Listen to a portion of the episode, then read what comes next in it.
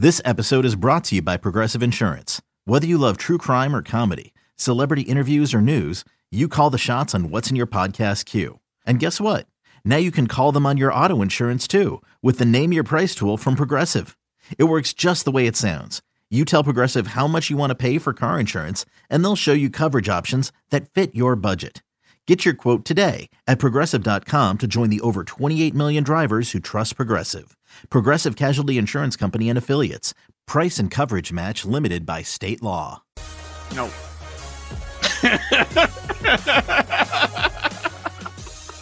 no.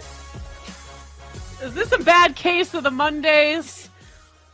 Am I driving? Is Ed driving? Let's just. I guess I'll take it off the board. Well, which is also the lady said BetQL Erin Hawksworth, and so I wasn't ready. Yeah, we can. Welcome back to we can BetQL Daily, presented by BetMGM. Erin Hawksworth, Joe Ostrowski, Ed Egros with you.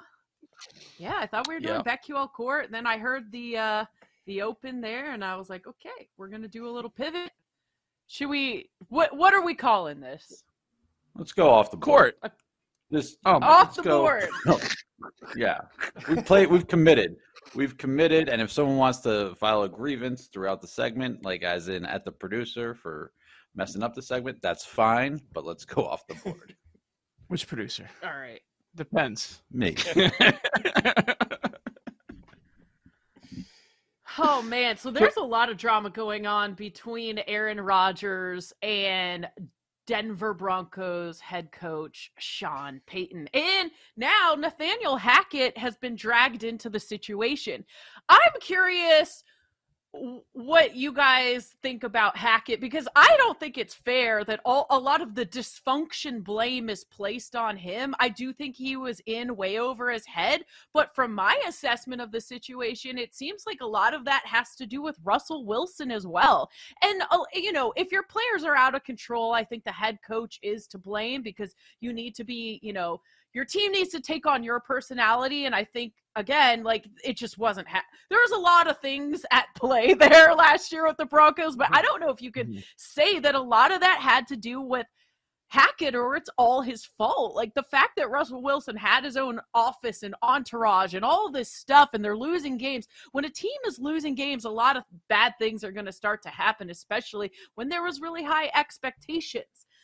So anyways, uh, there's been a lot of back and forth, a lot of interviews, but it seems like you know Aaron Rodgers has basically told Sean Payton to keep Nathaniel Hackett's name out of his mouth and I love it. I love it. Are they playing each That- other? I wish they were division Smith delivery. rivals. I know. You better keep, my you better keep your name out my of your mouth. Oh God. But are Will they Smith. playing? I was just about to look that up because this has now become a big rivalry for me that They I'm looking playing. forward to. Yeah. Yes, They- let's they're go. playing. Uh, week five, October eighth. It is uh, the late afternoon game, CBS slot. Yeah, they're not giving that game up. That's going to be awesome. No. Cannot Nancy Russell wait. want that one, baby. Nope. Nope. Yep. That was wild. And we actually predicted on the show exactly what Sean Payton was going to say. And that's what he did say. Where he was he he said, "Oh, I was still wearing my Fox hat." Because, you know, we we debated whether or not it was him still thinking he's in the media and le- letting the mask slip a little bit or what it is and if he was going to be a guy that's just going to tell the truth more he's like yeah, I didn't have my coaching hat on. He apologized. He didn't call Saleh and the, Mc, Hackett's uh, Hackett's the head coach, and I okay, fine. But what Rodgers out of line, inappropriate. But the line that got me, and I wasn't surprised by that due to Rodgers and Hackett's history, and that's why Hackett's there, right? Um, that he he kept going on and on about how great Hackett is. He said he's an incredible. He said he's an incredible family man. Boy, if there's someone's opinion I trust on great family men, it is certainly Aaron Rodgers. Who doesn't talk to his family at all? Oh my Yeah. gosh, that just discredits everything. If great point, Joe. I mean, that is unbelievable.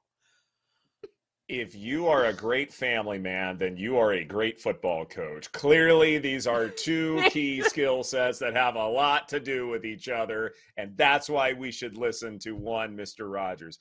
Uh, yeah. Erin, you were asking about like how much we should blame Nathaniel Hackett for the uh, disarray from the Broncos last year. I think a lot, but I also don't think that should be, you know, some sort of jailable offense to say, well, Nathaniel Hackett should never be a part of the NFL ever again. That I think is a leap in logic because there are many folks out there who can do certain things really well and other things not as effectively. I will grant you this, Erin, that with Russell Wilson at the helm, that the Broncos head coaching gig is probably a little bit more challenging than, say, other head coaching gigs. And mm-hmm. I'm not even going so far as to say that Russell Wilson can't play anymore or that he's too high maintenance or whatever. I, I don't, you know, we can debate that later. But definitely, I think this is a more challenging gig than, say, most others. So, as far as like, you know, what Hackett could and couldn't do there, that's a problem. The other thing, too, is that sometimes – someone can be a really good coordinator. They know an offense like the back of their hand, but they can't run a football team to save their lives. That is a possibility. And sometimes you see the other way around where maybe, you know, the coordinator thing has sort of flown by, but they know how to manage and run a football team. Like, I know, not the best example in the world, but let's say that, like, for Jason Garrett's good years with the Cowboys, when he became an offensive coordinator again for the Giants, it really did feel like that some parts of offensive play in football sort of passed him by. But then you look at how he did with the Cowboys, and yeah, he didn't make a championship game, but he had some good years there as the head coach, sort of as the the key, you know, applause guy. And that was because he was a good manager of talent. He never lost the locker room. And I think sometimes these are completely different skill sets where you go, okay, maybe Hackett isn't meant to run a football team, but he still knows how to make Aaron Rodgers an elite quarterback. And that matters here. Ed, what did you just say about Vic Fangio and Rod Marinelli and Josh McDaniels? Oh, yeah, mm-hmm. great coordinators. As far as a head coach, I don't know. I think that's a great point that we might just look back and say, look, he he's an incredible play caller. He can. I know things look easy when you have Erin Rodgers too. That's worth pointing out. But yeah, there are plenty of examples of coaches like that just running the entire show, um, organizing the entire football team. That is a very different skill set than just yeah. sticking to what you know, calling plays, running the defense, running the offense. Aaron. I also think Hackett wasn't done any favors with, you know, bringing in Russell Wilson, who wanted control and all this power. And then Hackett probably wasn't the head coach to like rein everything in. It was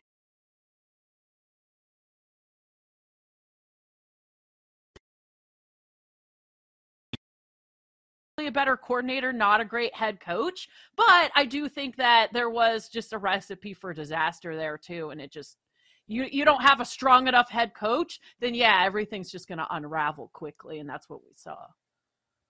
Exactly. Yeah, I definitely think that. Uh, can I bring up something that I've been seeing a lot over these last several days pertaining to the MLB trade deadline?